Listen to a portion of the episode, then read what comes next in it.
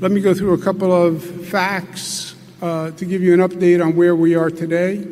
New York Governor Andrew Cuomo held a press conference Monday, March 30th, with the latest on the coronavirus outbreak in the state. Overall numbers 66,000 have tested positive, 9,500 people are currently hospitalized, 2,000. Hospitals in New York are among the nation's first medical providers to grapple with a shortage of supplies and staff as more and more people seek out care. We continue surging well beyond normal capacity. Every day, it's um, usually about 50 more patients in isolation in the hospital. Today, from the Annenberg studio at the University of Pennsylvania, we speak with Dr. David Reich, President and Chief Operating Officer of Mount Sinai Hospital. I'm Dan Gorenstein. This is Trade Offs. About 400 people are hospitalized with COVID 19 at Mount Sinai. We have shrunk almost every other service at the hospital. 90% of our normal surgical schedule is gone. The only surgery that happens now are dire emergencies and some people with cancer that if we didn't operate within a few weeks, it would spread and it would be a death sentence for them. What's it like to say those words? Can you believe that that's the case?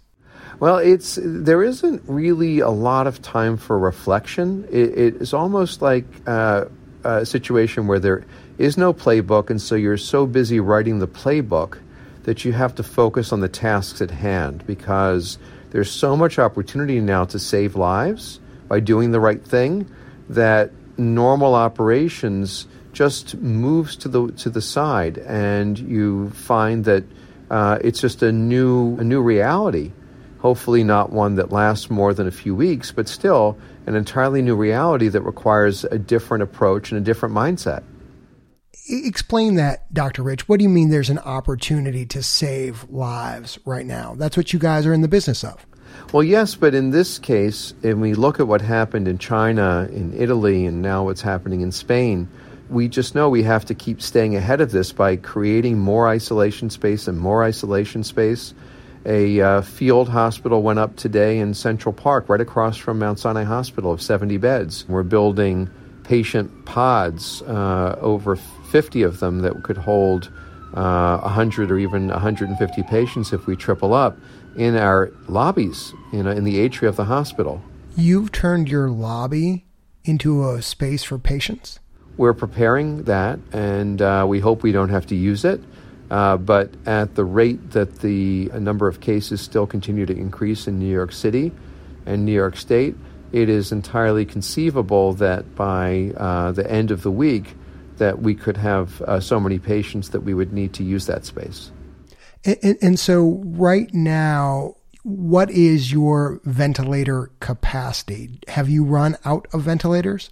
No, we, we've been able to stay ahead. We, uh, a combination of our purchases and connections throughout the community, distributions from the federal stockpile that came uh, to us, and some ingenuity. We've taken uh, donations of the ventilators that were designed to be only used at home and souped them up to give her um, uh, higher levels of oxygen and uh, a little bit of uh, a little bit of know-how here and there to take things that were generally used for transportation and turn them into critical care capable ventilators. Can you estimate, back of the envelope, how many ventilators of whatever type have you secured in just the last two to three weeks?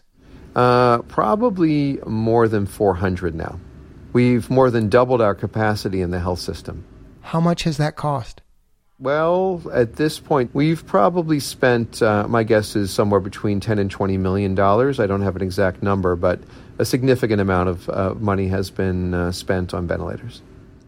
I think it can be very confusing for many of us where we know people are dying every day and hospitals like yours are seeing a surge in patients, but at the same time, you have ventilator capacity. So, can you explain to us what is going on? Who is dying? Why are these people dying? Well, it's it's a bad disease, and there's no cure for it. So um, there are people, especially those who are older and those with underlying health conditions, that get sick very quickly. And those individuals, some of them will succumb very quickly to this disease, and there's not much that you can do about it. And then there are younger people who uh, get sick very suddenly as well, and it's it's unpredictable.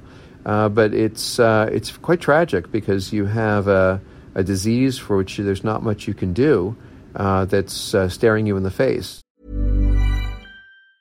Quality sleep is essential. That's why the Sleep Number Smart Bed is designed for your ever evolving sleep needs. Need a bed that's firmer or softer on either side? Helps you sleep at a comfortable temperature? Sleep Number Smart Beds let you individualize your comfort so you sleep better together. JD Power ranks Sleep Number number 1 in customer satisfaction with mattresses purchased in-store. And now, save 50% on the Sleep Number limited edition Smart Bed for a limited time. For JD Power 2023 award information, visit jdpower.com/awards. Only at a Sleep Number store or sleepnumber.com. What challenges are you facing right now? What is concerning you? Most. You have, thanks to a lot of ingenuity, have not run out of space yet. So, what is it that's really concerning you right now the most? Well, this normal staffing in a hospital is, uh, is something that we all have been used to for years, and now that staffing is no longer possible at the same level. So we're stretching the number of nurses that can cover a unit by bringing in other people. We're using residents in from the different specialties. And so it's possible that that level of care that you would normally receive in an intensive care unit or a med- medical surgical floor is not going to be the same because people are stretched to a limit. And uh, I think that people are doing a superb job right now, but it's not normal, and that's the key issue. What's the status of your PPEs, your personal protective equipment for staff? It's limited and it is something that we have to practice techniques of conservation, just like everyone else in the nation is, uh, is forced to do right now. And it's, uh, it's of great concern because the N95 mask is the new Cadillac or whatever you want to say. It's, uh, it, it's become an object uh, of extreme desire and something that really helps people feel that they are not being put in harm's way even though there are circumstances where we believe they're not necessary, if we don't give those devices to our staff, they feel exposed. So when you think about your supplies and your capacity, you think about probably testing, you think about simple space to put people, you think about ventilators, you think about PPEs. What are you in need of most today as of March 30th? Well, we're blessed in that we have several days' supply of, of, uh, of many things, but we have no idea if that same supply will arrive next week. So we have to be careful stewards of what we have and realize that we're only ever going to have several days' supply. And as such, just have to remain very vigilant, a little bit nervous, but focused uh, on what we can do with what we have. One, one final question here, Dr. Reich. We've heard a lot of people talk about this being a war, being on wartime footing. Is that the right sort of mental framing for what's going on? A war? Well, I, I, I think I want to frame it a little differently. All of the normal rules are gone right now. We have moral compasses, we have professional standards, and we have knowledge, and we have willpower. And so everyone has to use all of those internal guides that they have, all of that skill, all of that knowledge, and then they have to extend themselves well beyond what is normal in their capacity. We close out today's show with a little more from New York Governor Andrew Cuomo's press conference on Monday, March 30th.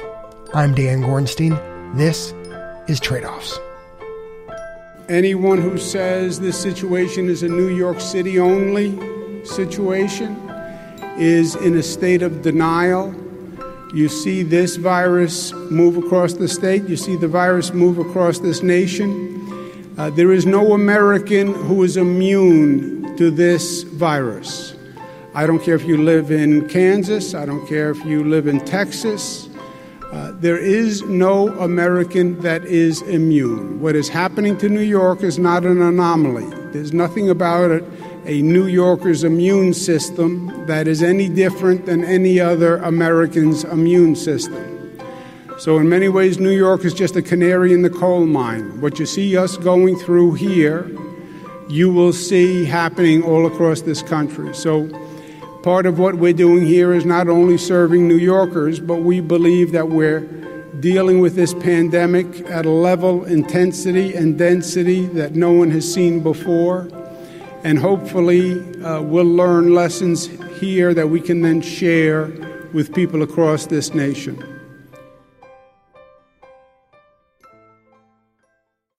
The Trade Offs team is producers Ryan Levy and Vicki Stern, sound designer Andrew Perella, and editor Leslie Walker. The Trade Offs theme song was composed by Ty Citerman with additional music this week from Miscellaneous. Trade Offs is supported in part by the California Healthcare Foundation, Arnold Ventures, and the Robert Wood Johnson Foundation. Additional support from the Leonard Davis Institute of Health Economics and the Center for Public Health Initiatives at the University of Pennsylvania. The views expressed in this episode are those of the individuals and not those of Trade Off's staff, advisors, or funders.